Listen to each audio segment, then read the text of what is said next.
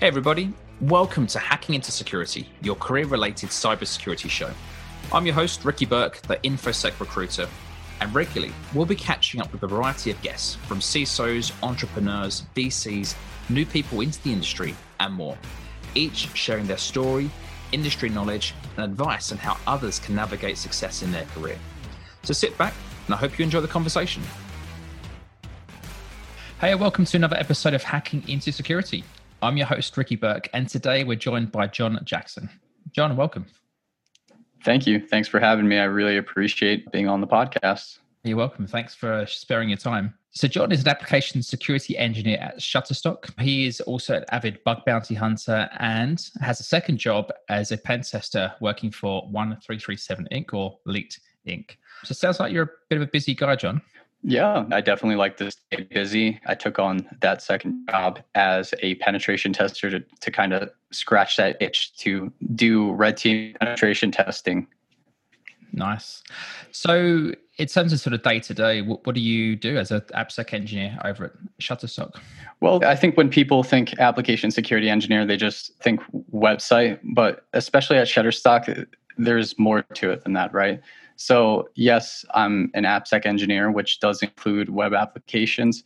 But, you know, from a high level overview, I also assist in managing our bug bounty program, our SAST and DAST tools, so static application security testing and dynamic testing tools, and help protect Shutterstock's various application related assets. Additionally, I help think up unique ways to foster security awareness. Do you want an example of that? Yeah, I would love to. For example, recently I made a three part secret serious tech talk for Shutterstock with my colleague, uh, Jeff Galitz. It's about the danger exposed secrets and threat actors can leverage these secrets to exploit an enterprise. We really wanted to hammer that point home. So, in part two of the talk, we actually performed some live hacking. And I set up a scenario in which a threat actor manages to exploit secrets found in a company's GitHub repo, like SSH private key. And it ultimately led to the takeover of Jenkins, a reverse shell, and full privilege escalation on that server. And you know, Jeff and I are actually going to give part three in November, which is going to take that scenario in which leak secrets leads to a MySQL server takeover, and then we're going to dump databases to show people like how threat actors can obtain some. Yeah, actually demonstrate this is what can really happen. Yeah, yeah. So it, it, it is important to you know show people because I, I think in AppSec a, lot of times when you know they kind of look at us as the sheriffs walking around saying, "Hey, don't don't do this and, and fix that," right? But I think it's more than that. You know, we, we just want to make sure we're keeping the the enterprise safe. And you're doing a lot more than just running some scanning tools and yeah, I guess being a lot more proactive. Yeah, abs- absolutely for me, John, you've got an interesting career. You've been at Shutterstock for nearly a year. I guess not your first job in security, but your background is very, very different. Yeah. You know, looking at LinkedIn here, I mean, you a petroleum engineer for, yeah. for the US Marine Corps back in 2012, 2016.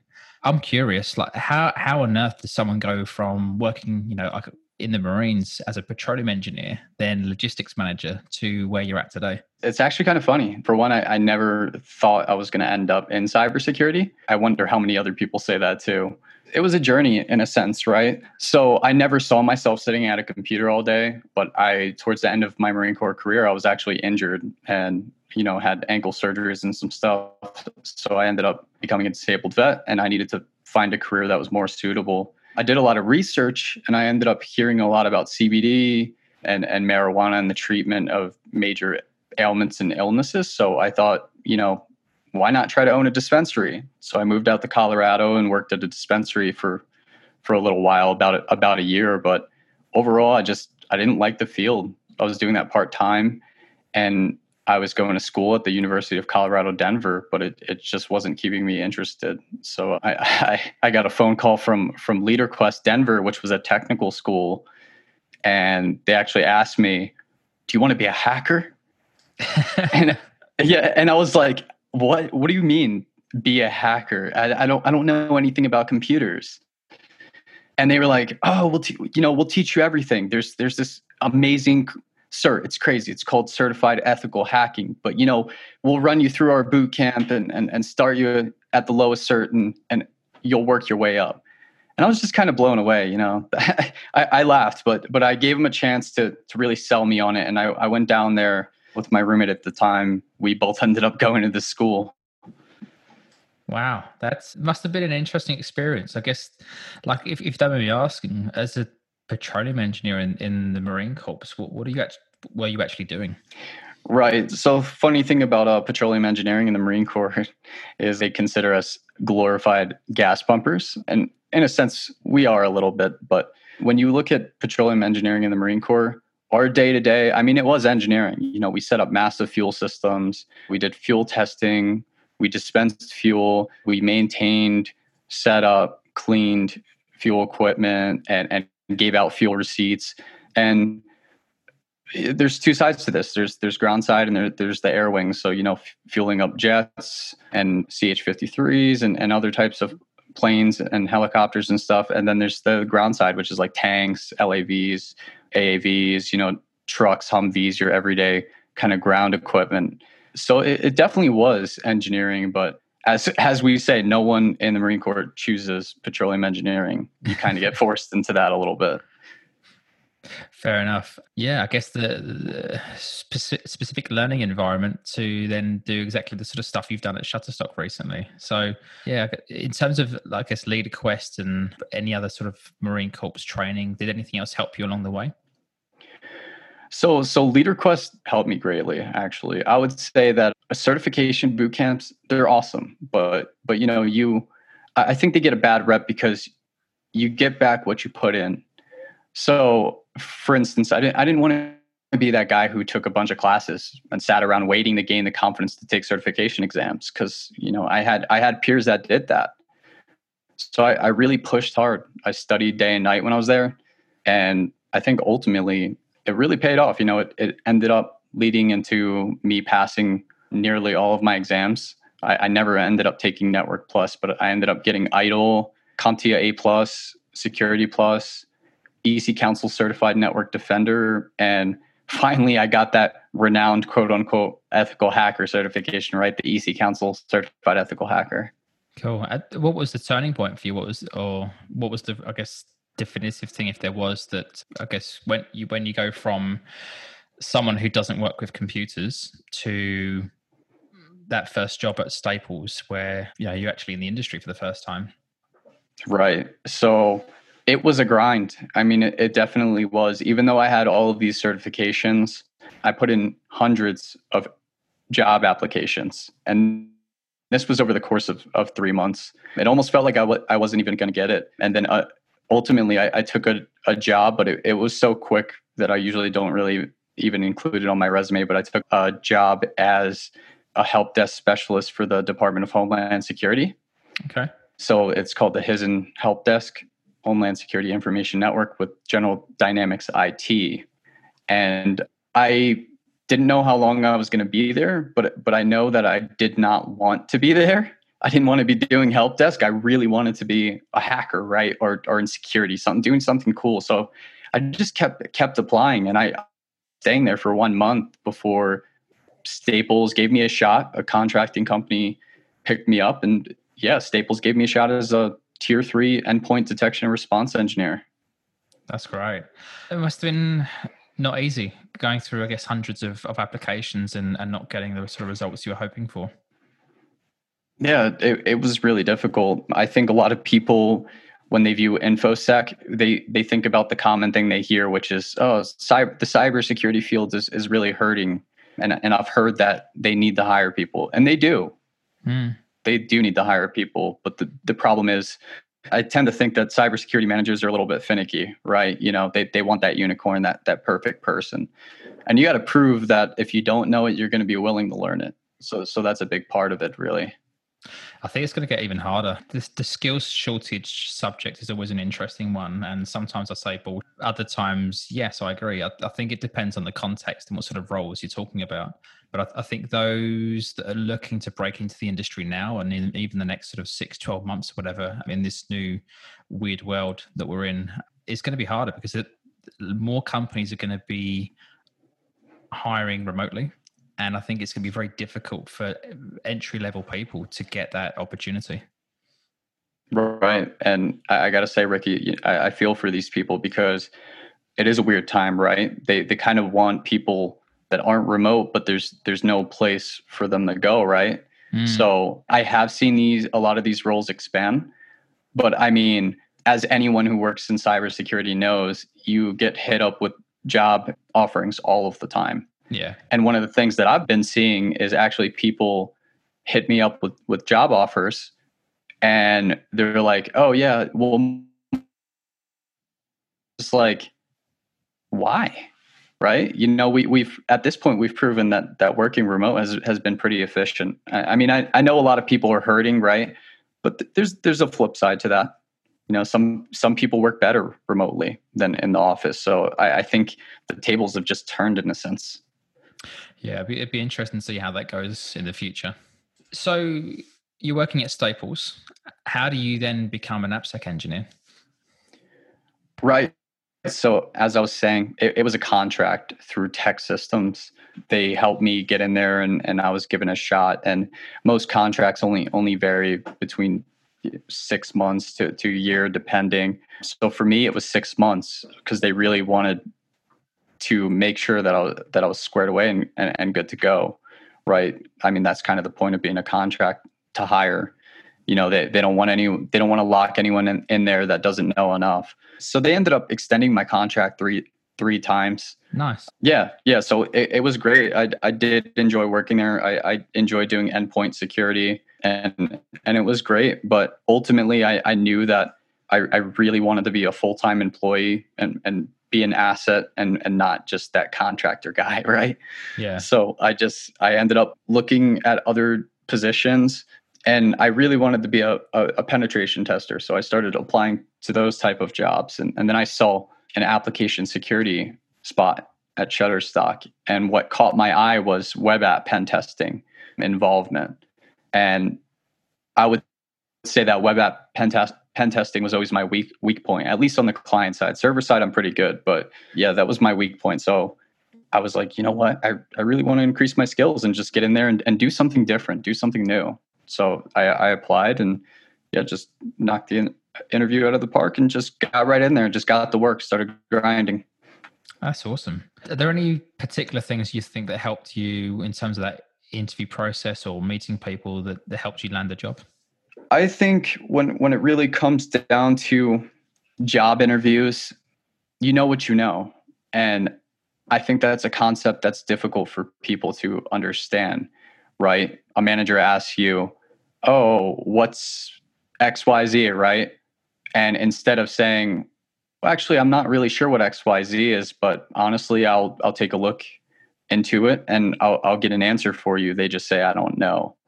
So I, I think it's important if you're a job seeker to really just be honest, be honest about what you know and what you don't know. And it's something that'll help you. So, you know, when I was interviewing for, for Shutterstock, uh, I was asked about some application security concepts and, and I knew, I knew a good deal of them. And since I had been hacking, I already knew a lot of the web app pen testing and aspects of things. But when it, when it came to some some of like the software management processes I, I might not have known at the time, right? So I was just honest about it, and anything can be learned in time. It just depends how bad you want it. So if you really show you have that drive, I think that that tends to help. Definitely. Okay, cool. So then, is, I'm guessing there's a bit of learning on the job for you in this role. Oh, it, it definitely was, and I I think it scares everyone it, it scares the candidate and it also scares the employer a little bit right? Because they are taking a risk on you but it, it does help when you when you start to get a little bit more experience in the field then you can just kind of roll with the punches. So so that's kind of how it was for me. But like i said once i got in there i, I hit the ground running. I, I learned what i needed to learn. I'm always learning. If, if you're not always learning there's a problem. You always have to be learning outside of work and and at work too and outside of work, it looks like you did a lot of stuff. Well, a lot of stuff in general, but in particularly, got a strong interest in bug bounties. Right. Yeah, I, I do have a strong interest in bug bounties. So, what, can you share some experience there, and, and I guess what you're up to at the moment? Sure. So, actually, When I initially started getting into bug bounty hunting, I would say that it was completely accidental. I, I actually noticed a, a, business logic flaw with Talkspace's web application and reported it. And ever since I've been dabbling on and off with bug hunting, you know, I found a lot of open redirects. Actually, one of them led to a server side request for forgery vulnerability. And I found a couple of cross site scripting here and there. And uh, just recently, myself and this and this kid Jackson, talented kid, 14 years old, amazing client side hacker. Wow. And uh, yeah, yeah, he's like he's great this kid is like amazing. He blows my mind. He shows, he's like, oh, look what I found. You know, a vulner- vulnerability on insert big government company, right? And you're just nice. like, dude, what? what, what, where are you finding these, right? But yeah, he's he's talented, and together we uncovered a malicious email campaign being run by a threat actor, and they were wow. actually utilizing 13 different companies' assets, like 13 separate companies. So we reported it and got it taken care of. It was actually like one of our one of our first P1 criticals. So so that was That's awesome. Uh, yeah, outside of that, I mean, I'm I'm working on a bug bounty book. I'm I'm writing a bug bounty book. And the reason I'm writing this bug bounty book is because and, and when I say bug bounty book, I, I should elaborate. It's it's a bug bounty program management book. So basically, I'm going to be talking about evaluating, establishing, and managing bug bounty programs from a blue team perspective, right? And to some that seems a little crazy, right? Like, what is there? Is there a, a field for that? Like, is there a viewing for that? And and there is actually. I, I think a lot of people are starting to run bug bounty programs, but the thing is, companies either throw engineers on these programs that aren't application security engineers and hackers, or they do throw people on there, but they don't really understand hacking and, and, and vulnerabilities. So I really just wanted to help program managers understand how to communicate with hackers, how to communicate with software engineers about vulnerabilities, you know? Time for a quick break. I'm Ricky Burke. In my full time role, I'm the founder and director of CyberSec People, a leading cybersecurity recruitment company, where we support organizations across the US and APAC in hiring cybersecurity talent. Through our connections and reach into the security community, our deep industry knowledge, we save organizations time when hiring. We have a 98% success rate and a three year track record that demonstrates we only have to send, on average, two applicants to find success. If your organization is hiring, reach out as we'd love to discuss what that means for you. In the meantime, thank you for listening and enjoy the rest of the podcast. That's awesome. What what sort of effort, I guess, goes into writing a book out of interest? Well, for one, you've, you've got to start with an idea, right? For me, I, I think it it was all about passion, right? You know, I, I felt very strongly uh, uh, about this subject and about people that didn't understand security vulnerabilities. Like, if you talk to any bug bounty hunter, they'll they'll tell you that they've they've had an issue with a program not understanding the impact of a bug and there's a difference between obviously a hunter that says they don't understand the impact and and the actual lack of impact right? So i think there needs to be better communication. So basically what i did is i just ended up writing an outline of of the book just chapters what i'd write about why i want to write about it what's going to be in it. And i just i ran with it. I submitted it to wiley and they were like we love it. Let's let's make it Oh, that's awesome. So, where are you at with that now? So yeah, I, I, would say I'm I'm getting I'm getting pretty far in it. I definitely have to do a lot of reformatting and and and make sure that everything is structurally sound within the book and and factually factually correct. But I think that's just part of the process. And and Wiley's probably going to redline it anyways. They read, you know, every publisher is going to redline an author's book, right? Because it's their yeah. piece of work and they think it's great, but in reality, it, it does need to be fixed up. Okay, fair enough.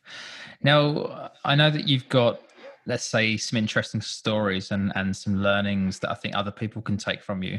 One in particular that I've, I saw when I was researching you was was, I guess, a situation with Talkspace. I guess, would you mind elaborating on that and I guess other things that maybe other security researchers could learn? Sure. Actually, it's interesting because I've come a long way in the research field and I'll elaborate on that a little bit. So, with Talkspace, for instance, it was completely accidental. I, I wasn't looking for anything, and I feel like in in every scenario, well, not every, but in a lot of scenarios where where hackers are, are poking around or, or just doing day to day things, they end up stumbling upon things, and a lot of times these companies don't have bug bounty programs or any way of really dealing with it. Right. What ended up happening was I had a friend who was kind of struggling with depression but he didn't he didn't have a lot of money. So i i was trying to think of different solutions for him. And i thought of talkspace. I was like you know what? These guys these guys are pretty good. I know that they have pretty inexpensive offerings relatively speaking right? So i i went to the website and i was taking a look at it and then i thought back to when i worked at at a at a different company and i'm not going to name the company or anything like that but when I worked at this company, they had a Talkspace offering, and it was for employees, and it was it was basically free if you used like this voucher code, right? And that's the thing. I thought it was a voucher code, but it turned out to be more than that. It, it turned out to be a code that was allocated to a company. So you could register and you didn't need a work email. You could just register register an account and just and and bypass the responsibility to to pay for the program, the entire program. And I was just blown away, right? I, I mean, I honestly thought it thought it was a joke. So I tested the theory. I was like, well, I got to test this. I got to vet this, fully test this, and see what it's all about. So I actually had had my friend sign up, and he went through the entire program. It was a couple couple months long. He went through the entire therapy program. There wasn't any sort of identity verification, email email verification with like employers or anything like that to make sure he he was who he was saying he was and he didn't even lie he didn't make up some employee name right he just used his name yeah and and he completely got the program for free the unfortunate part of this is when when you look at this process and i started to walk through this process i was like okay how can i document this appropriately right so i started gathering all the evidence all the screenshots everything that i possibly could because I knew they didn't have a bug bounty program. And I actually reached out to them on social media multiple times with no response over the course of a couple of months. And finally, I was like, all right, I'm fed up with this. I, I need to figure out a way to tell them what what's happening and, and, and tell them that it's bad. So I ended up contacting their, I think it was either their legal or their press email distro. I don't remember which at the time. And they, they said they'd pass on my research to the security team. And then after a couple of days, they just kind of responded with, oh, our security team says this isn't an issue and that people can abuse them and commit fraudulent activity because they're tracking it. Right. But in my head, I'm like, this dude just went through the entire program. Clearly, clearly there's there's something wrong here, right? Like, because if they were tracking it, his account would have gotten disabled or something like that. But that didn't that actually didn't happen. So you know, I did poke around a little bit. They did poke the bear. So I had him go through the program again, and he did successfully. He went through the program again using a different e, pro- e provider or whatever it was called. So, yeah, I was blown away, but they kind of ignored my findings on that. So then I was like, well, I, I kind of feel like I have a have a duty because my assumption, and I'll repeat my my assumption here, was that maybe their clients were being exploited, right? Maybe they have some sort of license allocation or you know like they pay for 80 employees to, to go through this or something like that so yeah i, I mean ultimately what what ended up happening was i published my findings and there there were a lot of assumptions there so i ended up getting a cease and desist from from them basically saying that it was that it was all lies and it, it was slander and then you know zack whittaker from from techcrunch picked it up wow how, how did you feel about that it kind of hurt. It it really stung, man. I felt unheard, right? As a security researcher, I'm over here thinking, wow, like I could potentially be either saving them or their clients thousands of dollars, right? But but instead, you know, these these guys are just refuting my research and has the right to accept risk, right? To to a certain extent, if it doesn't affect their customers. But the thing that really hurt here was that this was a business logic flaw. And I couldn't actually see anything happening real time other than the fact that you know my friend was able to go through the program for free. Yeah. So there there was a lot of room for plausible deniability on their part to just be like, oh well, our clients aren't getting exploited. So and you know, there's no proof there or anything like that. And we manage our fraud. So it, it did hurt to just have my research pushed under the rug because I was com- I was genuinely coming from a good place. Well, especially try to notify them as well. Yeah, and and, and I, I I mean earlier when when you first asked this question, I, I talked about you know growing a lot in the security research field. Yeah, actually, Jackson, that 14 year old hacker, he found an issue on Cambridge University's website, a pretty major issue actually. Okay, and I and they didn't have a program, so I actually helped him get the help he needed to disclose the security information. And their uh, security director, I'm not exactly sure what his full name is, but, but he was he was great about it, and he he took care of it. He really liked Jackson's report, and that's how it should be done, right? You you tell these people you you have a vuln, you don't just drop the vuln on them, and and you just you work you work together and and you get these issues fixed, right? Because that's the overall goal is to just make sure that we're we're making the internet a safer place for everyone. Yeah, I remember, on Twitter a few weeks back there was I can't remember the company now, but there was a, an interesting situation like this. I don't know if you remember, remember seeing something like that. Giggle, right? Yeah, that's the one. Yeah, so that that was really interesting, actually. yeah, it, it, what also I guess is fascinating when it plays out on social media. Yeah, I guess a lot of people sitting back watching to see how that um, unfolds. Yeah, I and I definitely talk about that in my book. And I, I really want people to understand that sometimes it has to be done.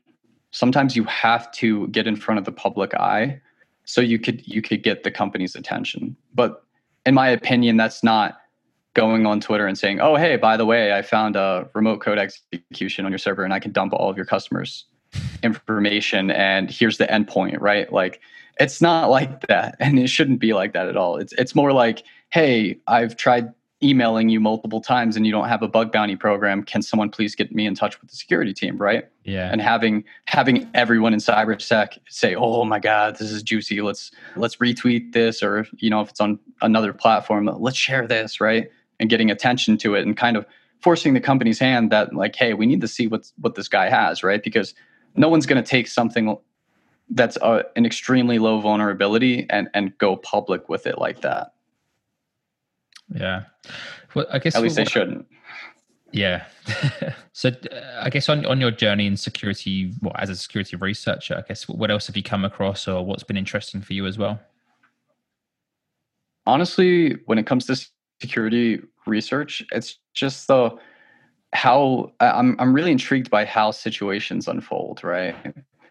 I like I like the different types of bugs that are out there. I'm especially interested in the business business logic flaws that people can't necessarily test for. They have to really think about it, right? Like you can't just run a script and find a business logic flaw, at least in most cases. So that's pretty interesting to me. I also really like the people in the community. Like there's so so much talent, so many cool people, so many perspectives, competitions to partake in, bugs to hunt, free learning material. I mean, this this field is ever expansive and, and endless, and that's definitely what I love about security research and, and blue teaming, red teaming, just just everything in general. Excellent. So you yourself obviously have a very diverse background coming into this industry and, and doing some really cool stuff what advice maybe do you have for other people out there that are trying to follow maybe your same path whether they're in the marines or maybe different sort of backgrounds? How, how could they try and make a difference or progress in their journey? Of course. I think first and foremost before i even get into the cyber aspect of it i just want to kind of shout out to the vets a little bit and say that if you're a veteran you need to accommodate a little more and, and, and try to make some friends and, and reintegrate into civilian society. I think that's important. It's very difficult to to work in infosec in very sensitive fields if if you've got a chip on your your shoulder and, and you think you're better than other people. Because that's that's ultimately what ends up creating gatekeepers, right? But at the end of the day, I, I would say there's a lot of people that ask me for advice on getting into cybersecurity And the best possible advice that I could give is to be persistent. So you have to hit Google and read write ups of hacking or or read about different topics such as like forensics and stuff like that. You have to read books on what you're interested in. I think it's essential to make friends on social media and, and start or join groups that are related to the field that you want to work in. I think gaining certifications is important, maybe not an essential depending on on what the field is, but important in my eyes. But more importantly than all, when it when it comes to work, showcase your work, especially if you're involved in any projects and you like to write, or if you have a blog or or anything like that. I think that employers really want to want to see that you're interested and that you know, know your stuff. I'm I think one of the hardest aspects for cybersecurity managers in in any sort of field or, or subcategory subfield is they can't necessarily look at a candidate and know how much of an expert they are. I mean, they could read a resume, but anyone can write a re- resume, right? How do you test someone's expertise in hacking or someone's expertise in, in defending?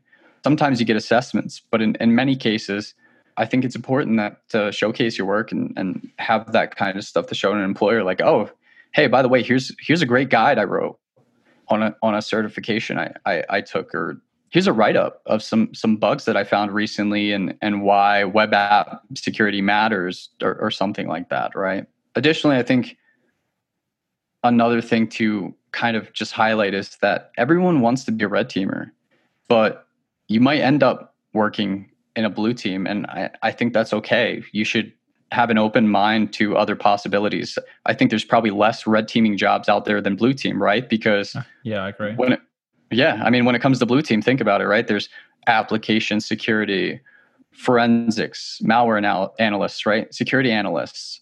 There's so many different types of security jobs, governance and compliance, privacy engineers, right? You look at the blue team side of the house and you're like, wow, the breadth, the breadth of, of just how many different types of jobs that are out there is just mind boggling, right? Whereas red teaming, extremely competitive, everyone wants to do it and when I when I say this, I always 100% always get attacked. Like people take it very very personally, and I understand why because back in the day, I I kind of took it personally too when people told me, "Go go go be a blue teamer, go be a blue teamer," and I think that if you have the potential, just do what's available, red teaming or blue teaming, right? Just kind of focus on on what your interest is and and there and and if you absolutely don't want to stray away from red teaming, then don't.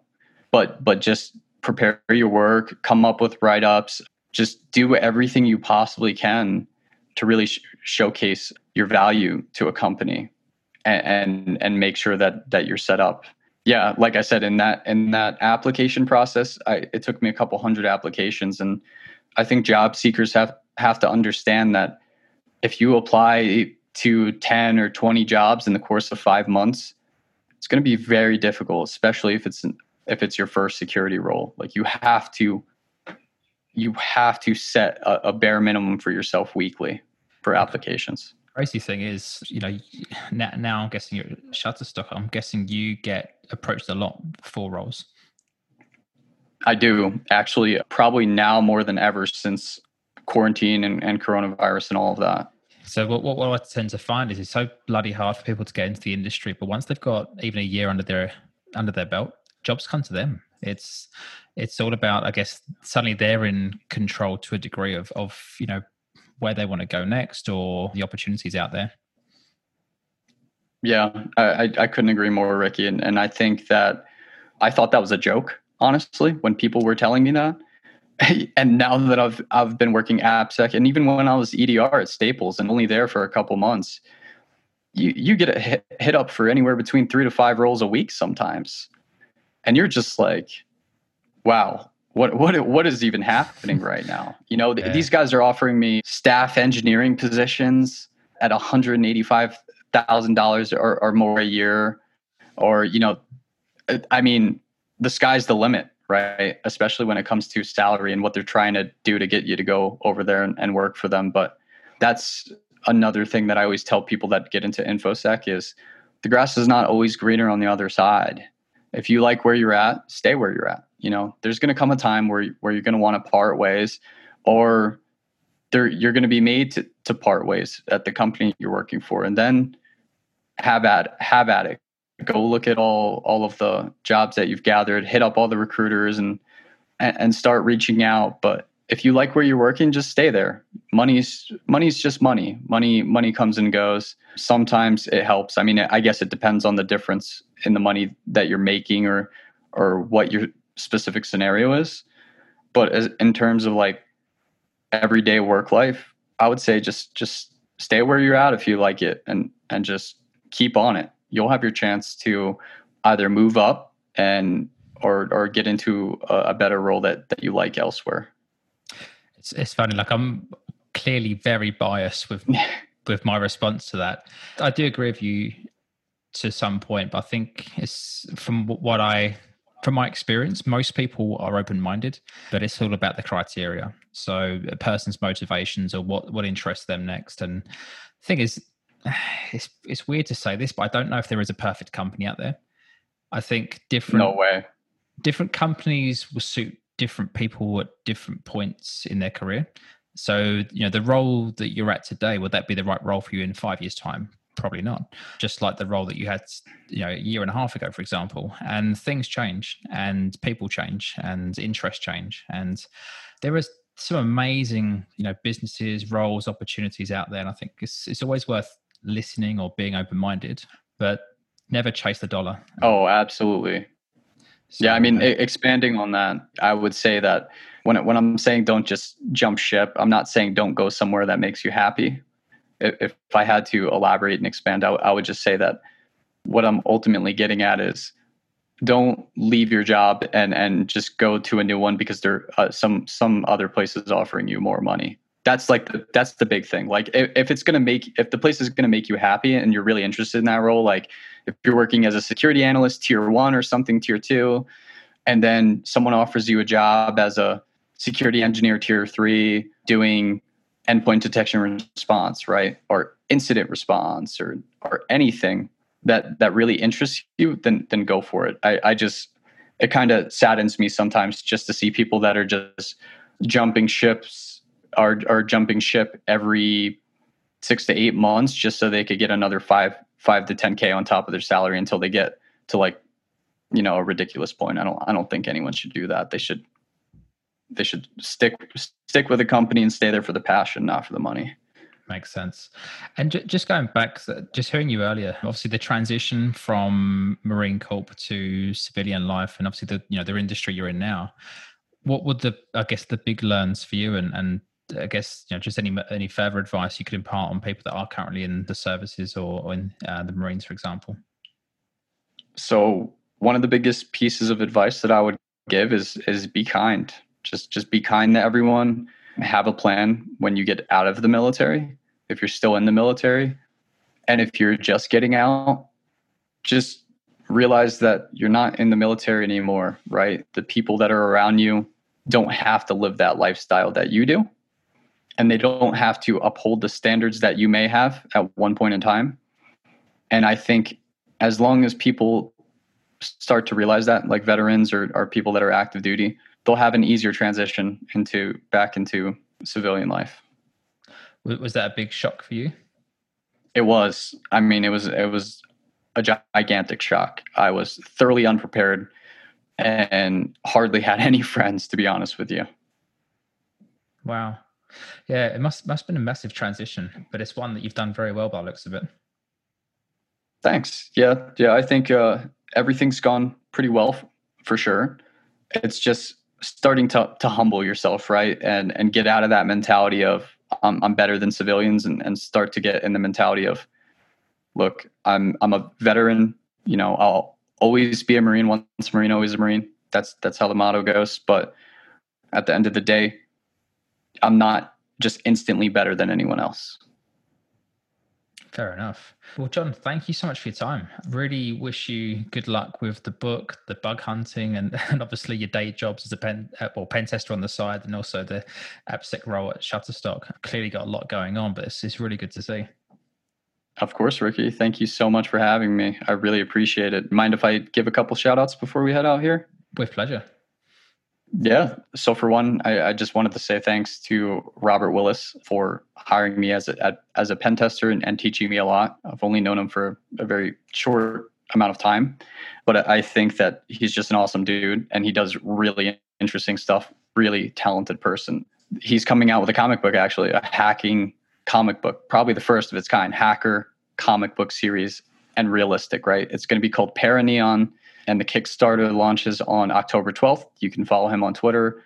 His handle is regex, R-E-G, R-E-J-E-X. And I, I want to say thanks to the Shutterstock team and everyone that's had my back all along. And thanks to everyone else who's fostered and supported me in my professional development. That's great. Well, John, thank you so much for your time and look forward to seeing how everything unfolds. Thanks, Ricky. Have all a good right. one. Take care. Thanks for listening. And if you've got any questions, comments, please reach out to me. You'll find me online anywhere, CyberSec Ricky. And if you would like to be involved in the future, maybe be a guest, uh, then reach out as well. Thanks for your time. Have a great day. Bye.